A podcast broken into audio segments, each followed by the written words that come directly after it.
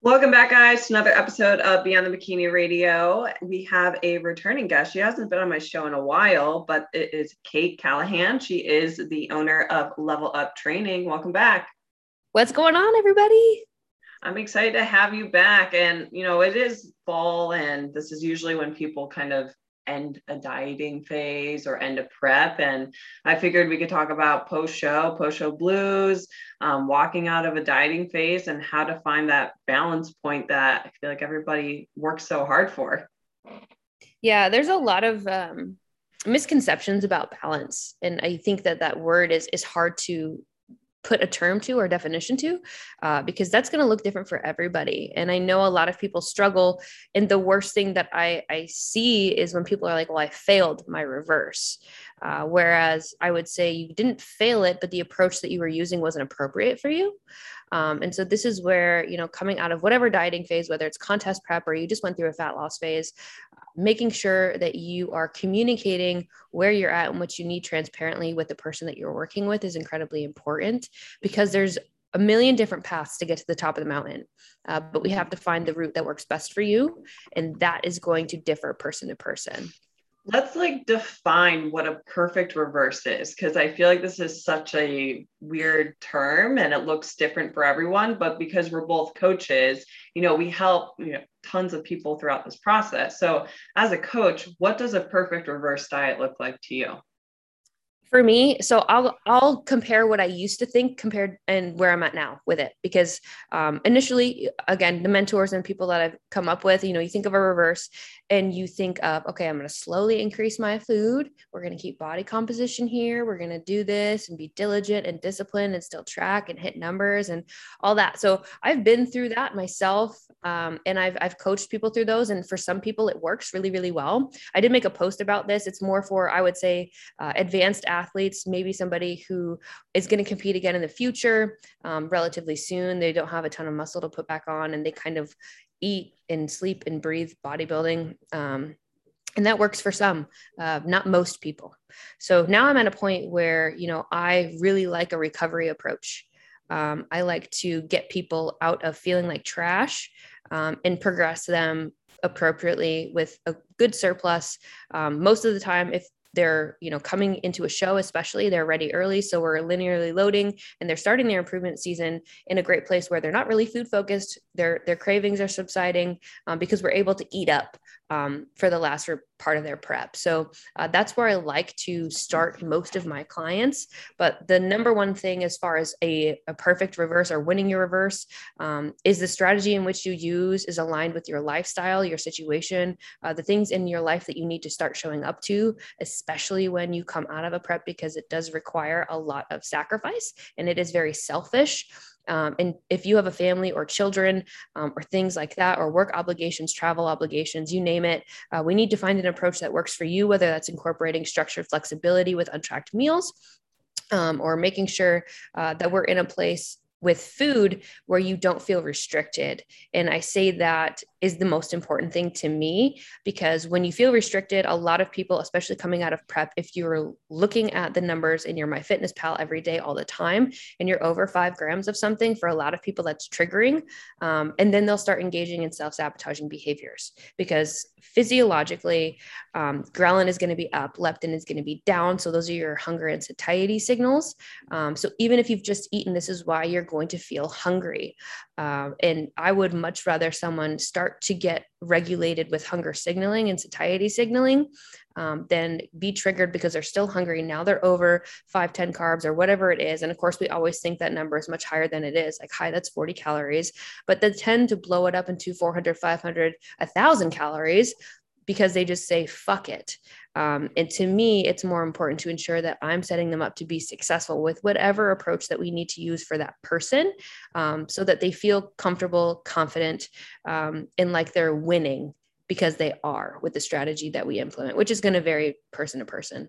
Yeah, I mean, before I used to think a perfect reverse diet would look like gaining little to no body fat, increasing your calories, and maintaining basically five pounds above your stage weight and still looking really shredded. And now it's funny because I look at a lot of women who will show off those posts and not saying they're showing them off, but just, you know, documenting their reverse. And they're like, I'm eating 300 grams of carbs, you know, I am only two pounds above stage weight. And then my coaching head goes to, but are you recovered? Do you feel satisfied after your meals? Do you have a period? How's your energy level? How's your performance? Um, are you so body image focused? because kind of sometimes when I see posts like that, I'm like, are you just body checking, you know? So I almost feel like posts like that aren't super helpful because as other competitors may see that, your body might respond totally different.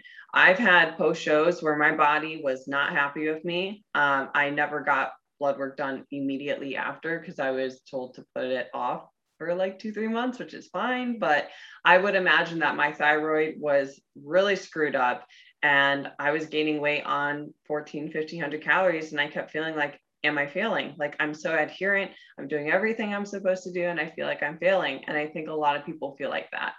This is because, uh, in my opinion, um, people misunderstand what the purpose of a reverse or recovery diet is. Um, and they have unrealistic expectations, right? The definition of a reverse or a recovery diet is to recover the adaptations that you've been through. And in order to do that, you have to put on weight. Body fat is actually it's necessary to come on. It is the purpose of coming out of a diet. Now, overshooting that is is not necessary and this is where you know again having an idea of how we want to come out of the show where we need to be at and i think especially for first time competitors, you're probably going to be closer to that 10% weight gain, um, maybe even higher before you start feeling better, right? As you mm-hmm. continue to improve, you know, your body fat set point and how you feel, um, you know, that can change over periods of time, but that takes years. And I think um, setting yourself up to try to sustain two two to five pounds over your stage weight is unrealistic and it's only going to hold you back. And I, when i say hold you back i mean especially again first timers you're going to your feedback's probably going to be muscle. Um, and if you are someone even a seasoned competitor if your feedback is muscle the amount of weight in which you need to gain is going to differ. Uh, for example myself in the year that I took off, um, I was 20 pounds over where I was, but my performance was the best it had ever been. I was able to put on muscle that way. I was able to overload more efficiently that way and recover from those things. Um, and so I needed to put on that amount of body fat and that weight. Um, and not all of it obviously was fat, but at the same time, and it didn't happen overnight. This was over a period of time, obviously. Um, but at the same time like i needed to get there in order to improve. And so you have to weigh what is this season of your life actually for? And if you are trying to hold on to a stage weight or only limit yourself to five to ten pounds um, the likelihood that you make solid improvements is probably minimal. Um, and you're pretty much wasting your improvement season time where you could be building and focusing again on other things, feeling better, especially women. If you're losing your cycle, you need to be focused on getting that back. Uh, because if you are not operating optimally on a physiological level, you're not going to respond the way that you want to. You're not going to optimize the response, your muscle building abilities as a woman, if you are not in hormonal harmony. So, um, you know, there's a lot of issues that come along with trying to sustain what social media tries to dictate that you should be to fit into some mold to feel adequate um, within this bodybuilding realm. But every bodybuilder that loves bodybuilding and eats, sleeps, and breathes it for the beauty of the sport, most of them don't struggle because they understand that this is a lifestyle. And in order for them to come back better, they have to get out of the deficit and get out of it quickly. Yeah. To be honest, I'm just for like my prep prep clients, I'm more of a fan of the recovery diet. And then for my lifestyle clients, I'm more of a fan of a slower reverse because usually a lifestyle client isn't going to be as well, they won't be as low body fat and they won't feel as bad as someone who's coming out of a prep. Um, so they can slowly reverse, and usually adherence is spot on compared to someone coming out of prep and their hunger is through the roof, and it will be for maybe months on end.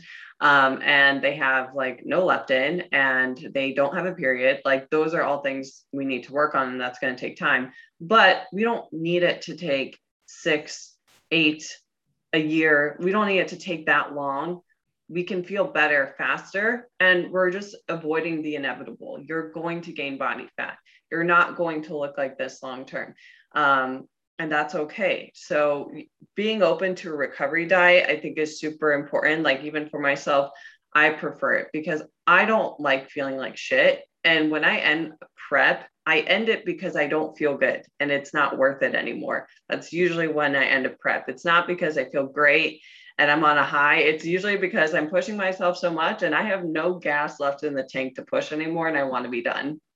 And I think having that self What was that? I, I don't know. I can hear you. Yeah, what is going on? Hold on. Let me see if my mic didn't know. I don't know.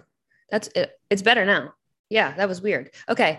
Um uh fuck, what was I gonna say? I thought you just saw like a ghost or something. I was like, are you okay? oh no, like I don't know if it came out your end. My it was like echoing and my voice was like coming back at me and I was like, what the hell is going on here?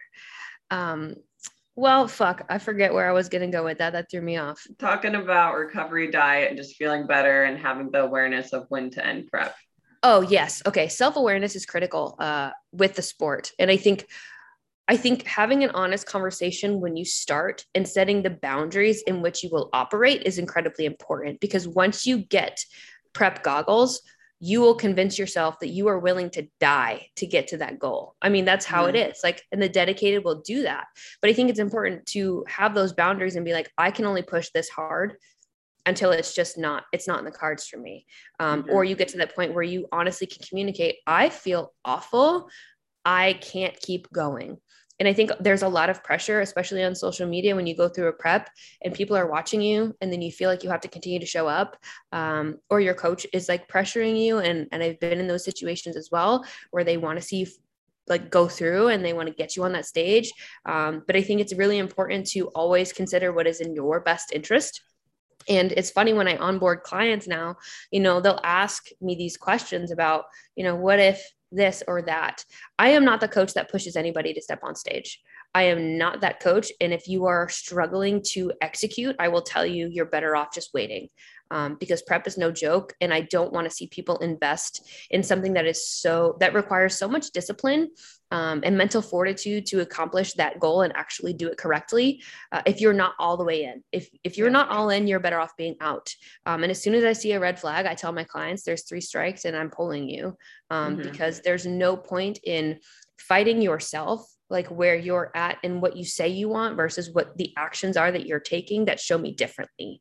Um, because it's very easy again to do it for the wrong reasons to do it for validation to do it for a sexy picture to do it for whatever the fuck um, instead of doing it like hey i'm excited. I want to see what the fuck i can do. I know this is going to be hard but i'm doing it for me. Right? There's so many different reasons and having that why to push you through but also the boundaries to know i personally for example, I have a threshold of calories that I will put my clients on and a threshold of cardio.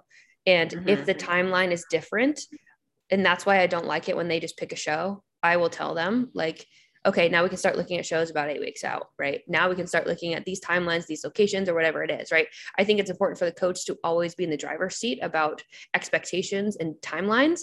Um, and it's important for the client to really be in the journey, especially if you want to do it in a more responsible way. I hate when people are like healthy. Like, no, prep is not healthy. Okay. But there are more responsible ways to do this and more responsible approaches that you can utilize and implement throughout a contest prep diet um, that are going to help mitigate the extremity of the adaptations that the client experiences. And so being able to do that and talk them through this is why we're doing this. This is what we need to do for you. Uh, this is the biofeedback that I'm getting. These are the pivot points that we need to address before we can keep pushing.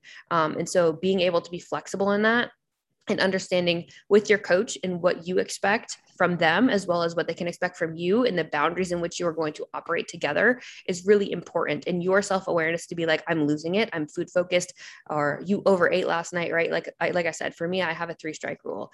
I don't mm-hmm. care if you overate 100 calories. In contest prep that matters. So mm-hmm. one red flag to me is like I'm not willing to compromise the psychological relationships that my clients have to live the rest of their life outside of this sport to step on a bodybuilding stage.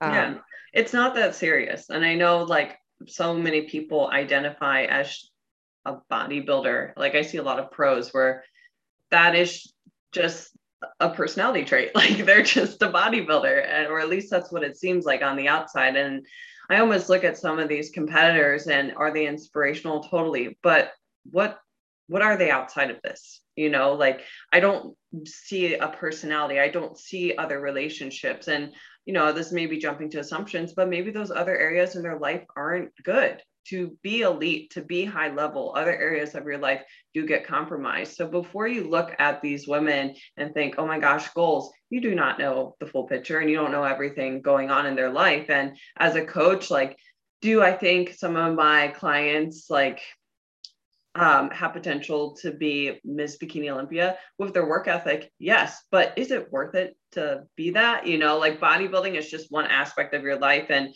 as coaches, like we care about our clients as a whole um, and like putting that mental health first, like having other goals outside of prep. And, you know, even like towards the end of prep, like this is when I tell my clients, like, you need to tell me what your goals are outside of your body. Like, do you want to work on your marriage? Do you want to work on redecorating your house? I don't care what it is. Like, just update your vision board, update your goals because you're more than just a competitor. A lot of these people that we work with are, they don't have the goal of becoming Miss Bikini Olympia. So it's like, let's talk about life after your show because now you're going to have the time and the energy to focus on those areas and we can improve that together.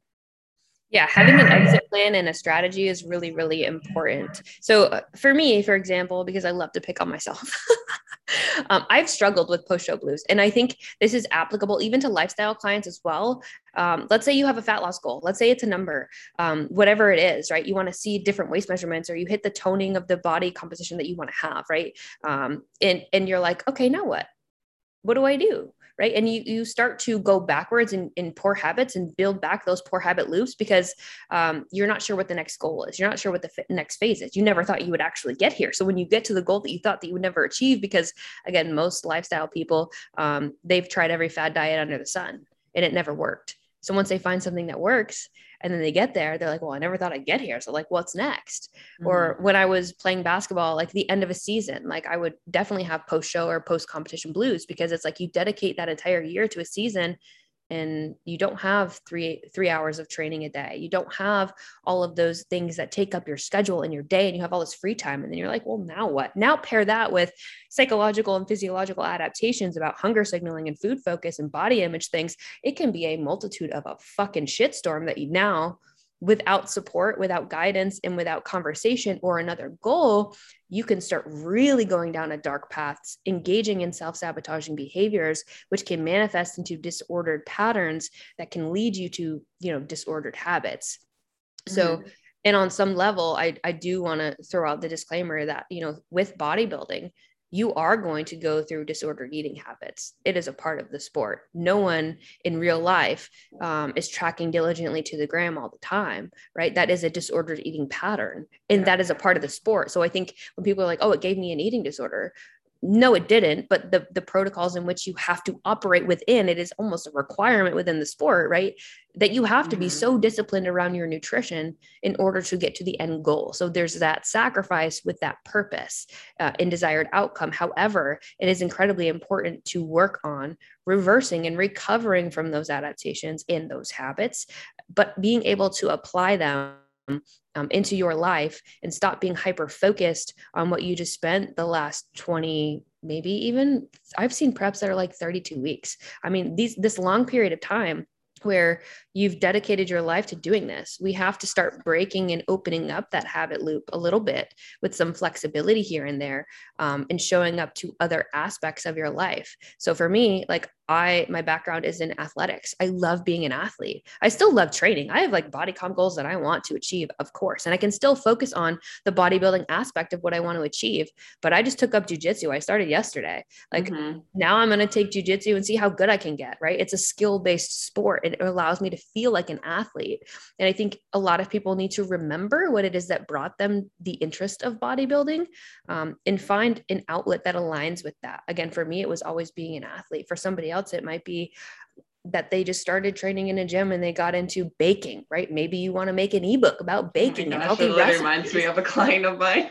yeah. See, but like everybody has different things that have kind of led them to bodybuilding. So I think it's important to kind of reflect on why I showed up here in the first place, like what got me interested, yeah. and then kind of reverse engineer what your goals are, what excites you that you can pursue in your off season. And maybe it's building a family. I know a lot of people get into that. Maybe it's moving. Maybe it's decorating your house, like you said. Maybe it's something else, something else that lights you up. But you can still train in the gym, and you should not be slacking off in your improvement season if you yeah. decide to compete again, right? That's also very important. And I see a lot of people fall off there, but it can't be tracking macros to the gram 365 every day of the year because you're not recovering psychologically on that level either. Yeah. For me, I, I really like this like balance. I mean, this works for me, and I find it works for a lot of my clients who are more advanced with tracking, which if you've done a prep, you're an advanced person with tracking. But doing like unless you did a meal plan. No, unless you did a meal plan and you don't even know what a yeah, that's a shitstorm in itself. But you should be able to do five days on and two days off and not lose your shit on the weekends. You should be able to have those satiety cues and hunger signals and um, be present with your food and not stress out about it. Like that's really my goal for a lot of my clients. And then doing the occasional of like, oh, you're going on vacation and this is a once in a lifetime situation. It's Greece. Yeah, you can take a week off. Like you're spending thousands of dollars for a lifetime experience like do you do you need to track? Probably not if you've been tracking macros for two three years like you're you're good. But i think a lot of people also need that reassurance from their coach of like yeah you don't need to track because someone that's in prep is reporting every little thing to you. I mean i've even had clients where they're like well can i get like creamer in my my coffee drink from starbucks now like after a competition i'm like yeah sure go for it. Like they they want that approval but i think just taking some time to understand like what does a balanced approach look like for you? Because it's going to look different for everyone. Mm-hmm. and even with time like immediately post show do i think you should be doing full blown untracked days? Probably not. Probably not. But when your calories get up there when you have better uh, satiety and like hunger signals and you feel a little bit more like yourself, sure, I don't see how that can hurt. Yeah, so I'll just I'll give you a couple of examples um, of what I've used recently. So um, I had a client come out of a show and they were like, "I just need a mental break from tracking," and I said, "Okay, that's okay, we'll do it, but with the disclaimer that we eat the same meals that you've been eating through prep, you just don't weigh them out." Right? So we can start to regulate those things as long as we're sticking to whole micronutrient dense foods. Like I, mm-hmm. I've had clients, and these are experienced clients. It's not their first time, so I I know where they're at educationally. Um, mm-hmm. And I know some people need that relief. So they'll do like four days where they just eat their normal meals. They eyeball the portions because we've learned that education through tracking and weighing. And that's one thing I really wish people would take away and start paying attention to is the idea of tracking isn't to look at the number to the gram and like over analyze how perfect you were that day. It's to look at the portion size you're putting on your plate relative to what the portion size is that you're tracking and look at that. Really look at that. Look at the thing. Look at the plate in front of you these are what my portions look like. This is what it should look like. And then you can apply that into your life as you open up flexibility with tracking. And I think that that's something that people miss with tracking macros is they're so focused on the numbers, they miss the the visual in front mm-hmm. of them that they can take away from that. And so um, when clients come out of a show depending on the person right if they're very advanced trackers and they know how to eat whole foods and they're not people that have gone on benders like that are eating junk food um, you know i trust them to be like hey we're going to have four days where you just don't really track um, stick to your normal prep meals stick to whole micronutrient dense foods and then go get froyo with your kids on once a week right? And i've had great success using that approach with that level of clientele. But again it depends on where they're at um, mm-hmm. As far as like post show, I really like them to go have an untracked meal um, that night. Next morning, have a breakfast that you want, especially if you're in your off season and we're really transitioning, right? And then go back to your normal meals after that breakfast. Check in on Monday, and we have a plan, you know, going forward with where they want, how they're feeling, and again, depending on the context of how they peaked, where they're at, what their next goals are, all of those different things are going to play a role. But I think the number one thing people miss um, is the education from the visual of tracking because mm-hmm. they're focused on what's going on in their app and then that's why they get afraid to go and go on vacation and do those things because they weren't paying attention to the right thing the educational piece of what tracking actually should be for you um, which is an educational tool not uh, a crutch that you use all the time to make you feel safe It really is an interesting thing too. And I get a client who's worked with me for a while, and then they'll see me maybe post a picture of sushi on my my story, and they'll be like, "How did you track that?" And I'm like, "Think about what what's on my plate right now. We got tuna, protein. We got rice, which is carbs. We got some avocado. What is that? It's a fat look at the portion sizes take time to break it down what does that look like does that look like three ounces of meat four ounces of meat does that look like 150 grams of rice 200 grams of rice what does it look like? Because i think too often when someone gets served something they think oh shit i wasn't back there with them watching every little bit that they put in. You have to be able to break it down in your head because that tool will carry over to grandma's house when it's christmas dinner. That tool is going to carry on over when you want a glass of wine and you know maybe someone's a heavy pourer someone went a little bit light in, in your glass that day. It's a tool. Macros and my fitness pal i don't think you should be pulling it out all the time it's not healthy and it can turn into disordered eating in a way and i can see how tracking macros can be a very negative tool. And I think people can have a negative experience with it, but it's also what you make it. You have to be aware of like when to call yourself out on your own bullshit. And if you're taking your MyFitnessPal out on, God forbid, like we talked about this, like your wedding day or on Christmas dinner, you need to one, bring that up with your coach, but two, recognize that that's not normal behavior with food. Yes, yeah. absolutely one thing I will say about that is, can you hear me? Like, no, but it sounds good. I don't know. I think it's just on your end. Okay, I'll just ignore it then. Um, I will say, obviously, that's context dependent. Like, if you are going through prep during the holidays and like obviously you want to be weighing and tracking everything but also when you go out to eat if you want data like for me i'm not triggered by being over my macros i'm not triggered by my weight fluctuating i'm i've gotten past that point in my journey and so i like to see how my body responds in different fluctuations of different calories um, and i i'm fine with that. So if i'm going out to eat and i get sushi instead of being like oh my god i can't weigh the sushi what am i eating? um, i'll literally just find an equivalent. I'm going to get eight pieces of a tuna roll and just log it consistently when I have a tuna roll. I'm using the exact same entry every single time. Is it 100% accurate? No, but it is 100% fucking consistent because I'm getting yeah. it from the same place in the same amount in the same thing, right? So I think people when they're out to eat, they're like, "Oh my god, well the nutrition information from the restaurant that I'm going to is not online." I'm like, "Okay, but like there's a million places that serve a burger and sweet potato fries. Mm-hmm. Be honest with the portion size that is in front of you and then find an equivalent if you want the data. If you don't want the data, then please go have your burger and fucking fries and don't worry about it. And if you're triggered by your weight, don't weigh yourself the next day. Like yeah, it's honestly it's going to fluctuate and that's normal. A normal body fluctuates. Yeah. And nutrition labels in general aren't accurate. Well, that's what I mean. So there's no such thing as, oh, I weighed it to the gram and I hit my macros to a T. Like all of those are estimations. They're estimations. Yeah. Um, and you can't get, again, like if you're focused on the perfection, you're missing the consistency and education element of what it is that we're actually doing here. And there's absolutely no such thing as perfection. Like, stop trying to chase it. You're going to fuck up. You're going to make mistakes. I've been tracking macros since 2014. I've made plenty of mistakes, plenty of them. And, you know, back then, did it cause tons of anxiety? Of course, but I've grown a lot. And now, like, it's not a big deal because at the end of the day, it's just food. Okay. It's not that big of a deal. I know my habits. I know my intentions. You're the only person that knows that alongside, you know, your coach. They know that about you. And um, if you go out for a meal and you have good intentions and you did the best you could, that's all that you can do. I mean, I had a client just today DM me saying, I didn't want to go out for takeout with my sister, but I got a chicken salad and two chicken tacos and I feel bad about it. I was like, honestly, you did, you made great choices. I'm not upset. You've only been tracking macros for five weeks. Look at how much awareness you had. Look at those choices you made. That's not something you would have done before. So, like, you're not going to be perfect. You're going to be presented with challenges, but let go of the idea of perfection because when you do that, you're not going to feel like you've ever failed. Each one of these experiences with food are learning experiences to help you grow.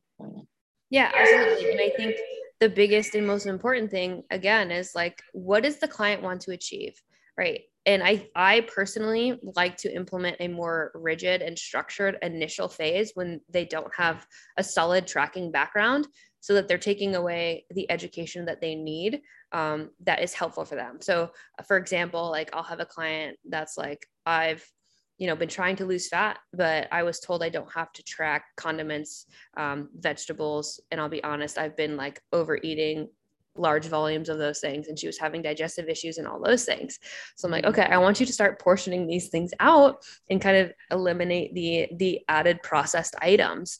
Um, and from there again like just kind of cleaning things up and addressing some poor habits because during a fat loss phase they were encouraged to just eat all of the like high volume foods it was causing more physiological stress um, would allow for progress.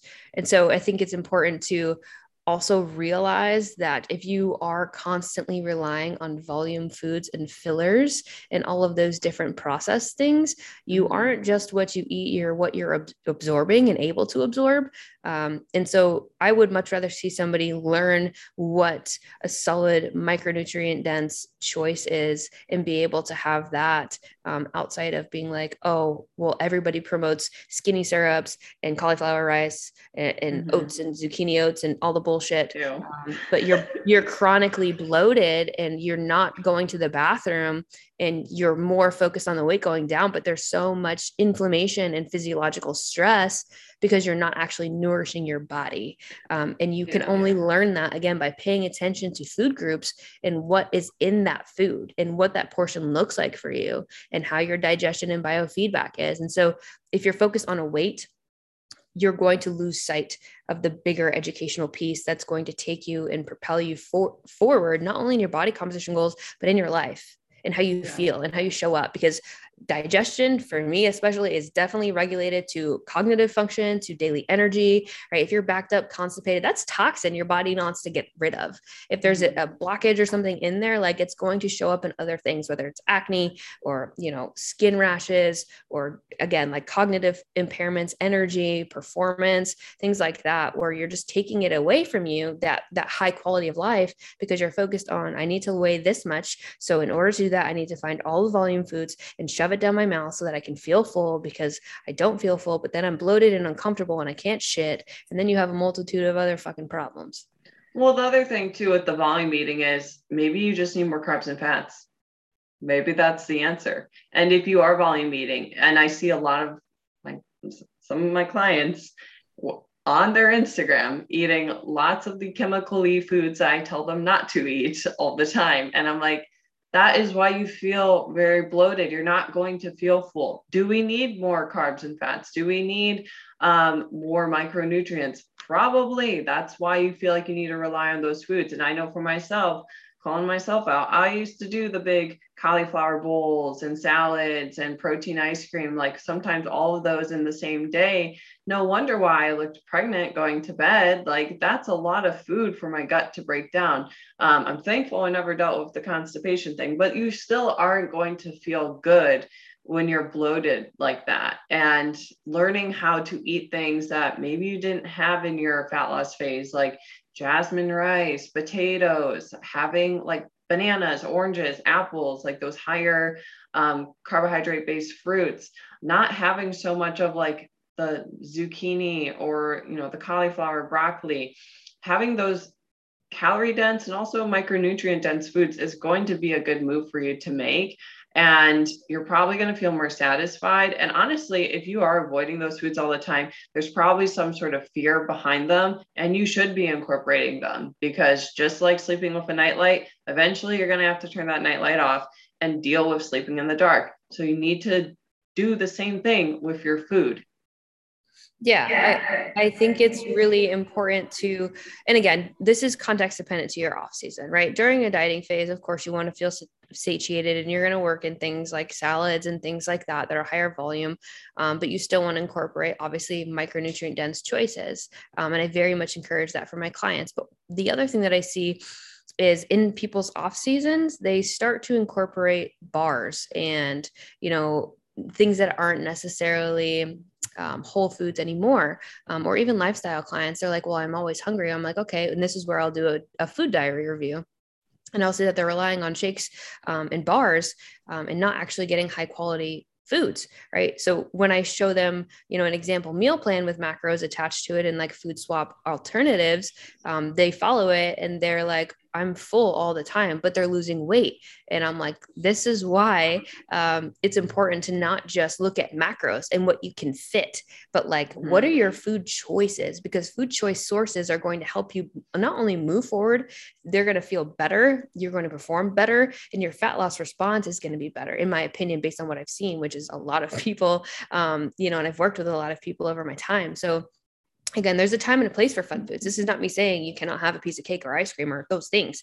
Um, please enjoy your pancakes. But at the same time if we can stick to in your off season you know an 85 15 and 80 20 depending on where you're at and what your future goals are you're going to feel better perform better just regulate better and and just physiologically be in a much better spot than if you focus on I can't gain any weight, so I have to limit my calorie intake, which means I'm going to continue to eat this fucking xanthan gum smoothie at the end of the day and throw that down my throat to give me thick fluffy volume um, mm-hmm. you know mm-hmm. yeah, that i see xanthan gum overused a lot um, and that's quite problematic for most people digestion wise yeah totally and that's the other thing is everyone's gonna be different i mean some people can eat that and not be affected i, I mean it's pretty rare but um also the one ice cream place delights I, you probably have that in Houston, right? I'm in Dallas, but I don't Dallas. know if they have it. I should look. I that was so. my dream.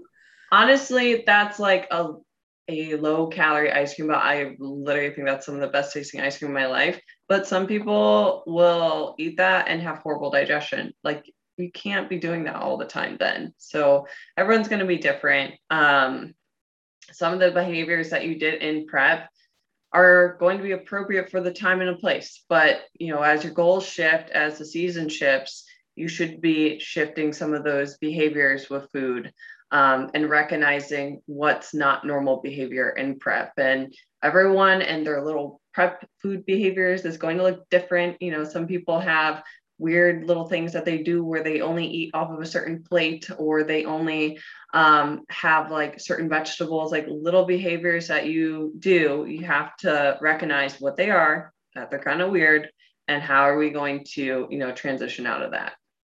Yeah. And again, this is where self awareness is critical, right? And I think being open and transparent and honest with your coach is also incredibly important because if they don't know you're struggling with something, they can't help you um, if they don't know what your tendency is or what it is that you desire, they can't give you a plan that allows you to achieve those things um, and have that flexibility that you need. And everybody, the level of quote unquote flexibility is going to vary person to person.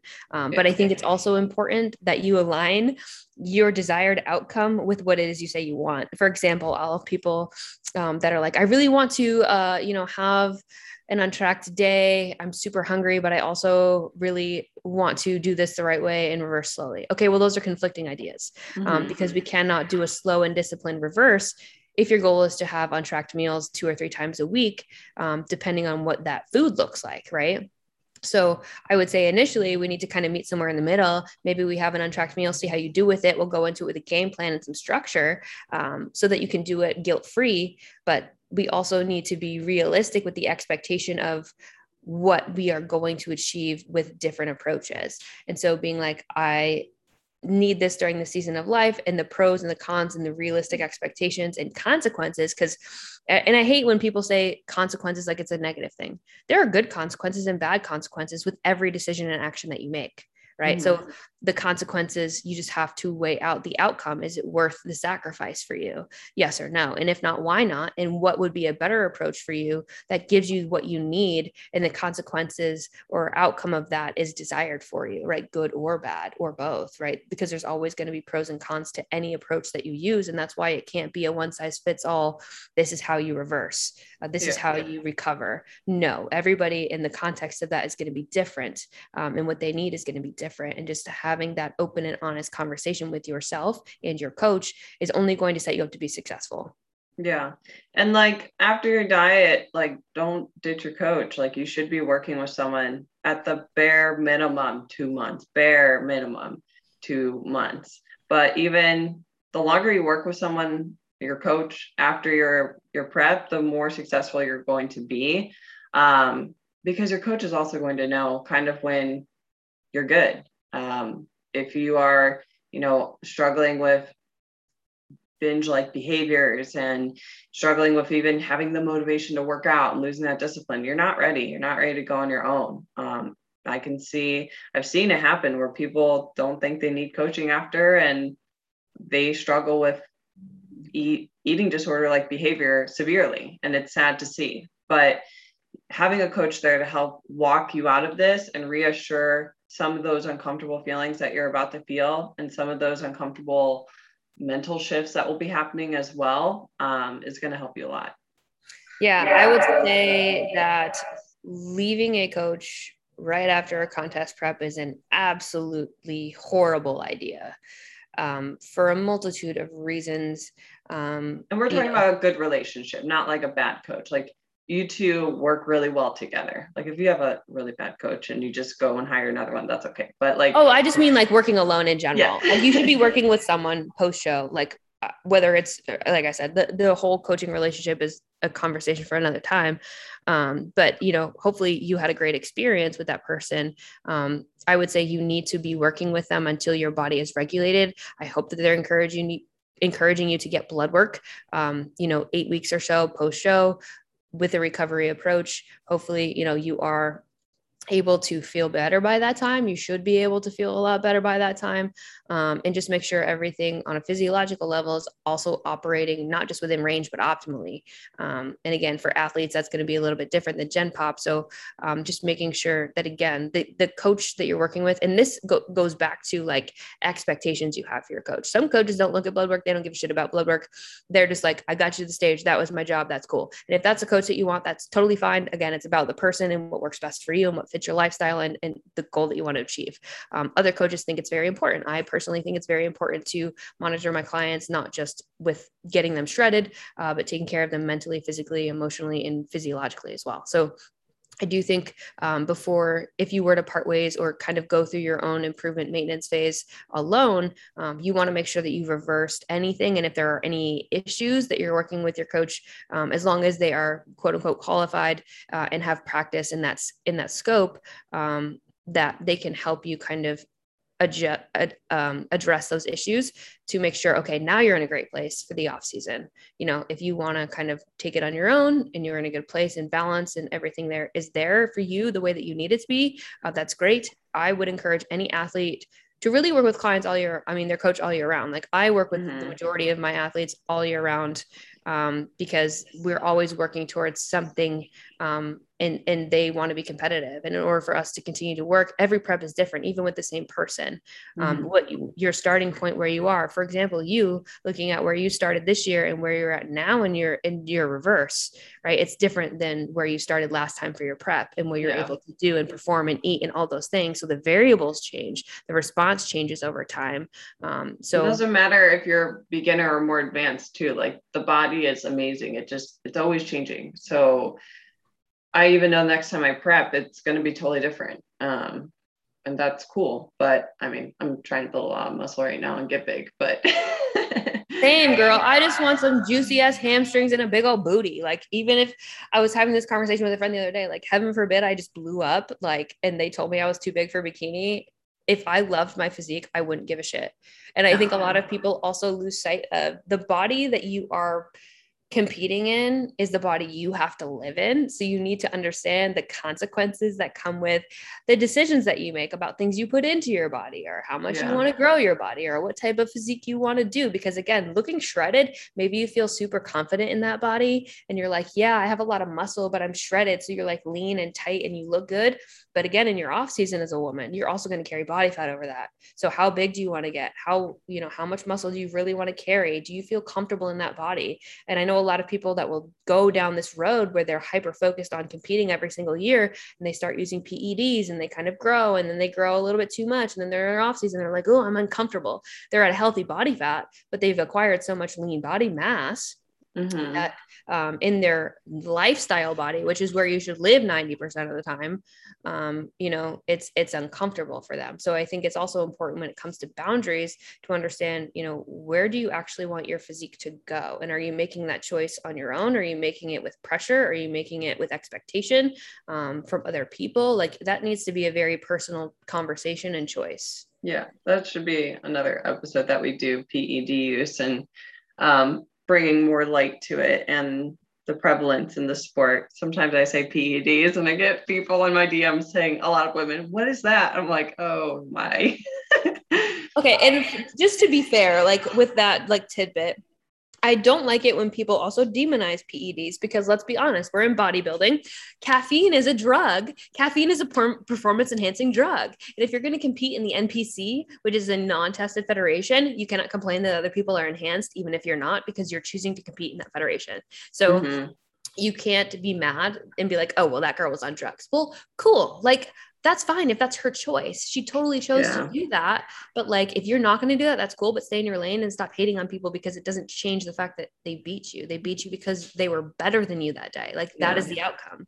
That's an interesting thing too, because if a woman's on testosterone, it's oh my gosh, you're on steroids. But if a woman's on estrogen, progesterone for her birth control, it's uh, you know, that's okay yeah and i think there's just like people don't understand ped performance enhancing drug. So even if you've used a fat burner or like i said caffeine or creatine would have it increases performance. Like those yeah. are performance enhancing drugs. So like what are we considering performance enhancing versus not? And then we can talk about well the discrepancy is anabolic or non-anabolic. Okay well that's a conversation we can have but regardless it doesn't matter your opinion. The fact of the matter is it is a non-tested federation and people in the sport are going to use performance enhancing drugs drugs at their own yeah. discretion, however they desire. Um, and again, if that's the choice that you have, I just think it, the most important thing is understanding your boundaries, what it is you are and aren't willing to compromise, whether it's your femininity or I'm only willing to use these types of drugs and why, and make sure one you test them number two you're working with a coach that you trust um, to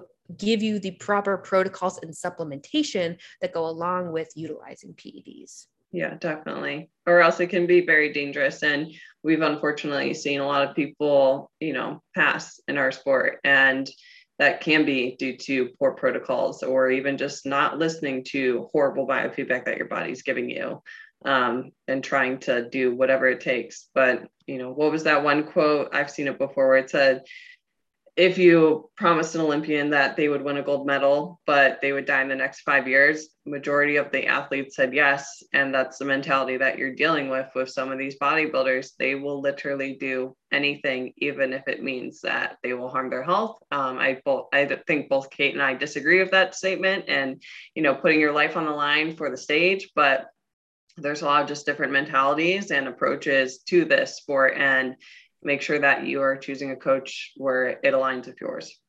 Or I think that people don't understand that that's actually a probable outcome depending on how aggressive the protocol is. Like I think um, again, this comes down to boundaries. And when you're in a prep and you get prep goggles and someone says, well, take this and this will happen, you're probably going to say yes. You were not yeah. thinking very clearly. And so, this is where, again, having a conversation with your coach and being like, these are my boundaries. This is what I want you to respect no matter what happens.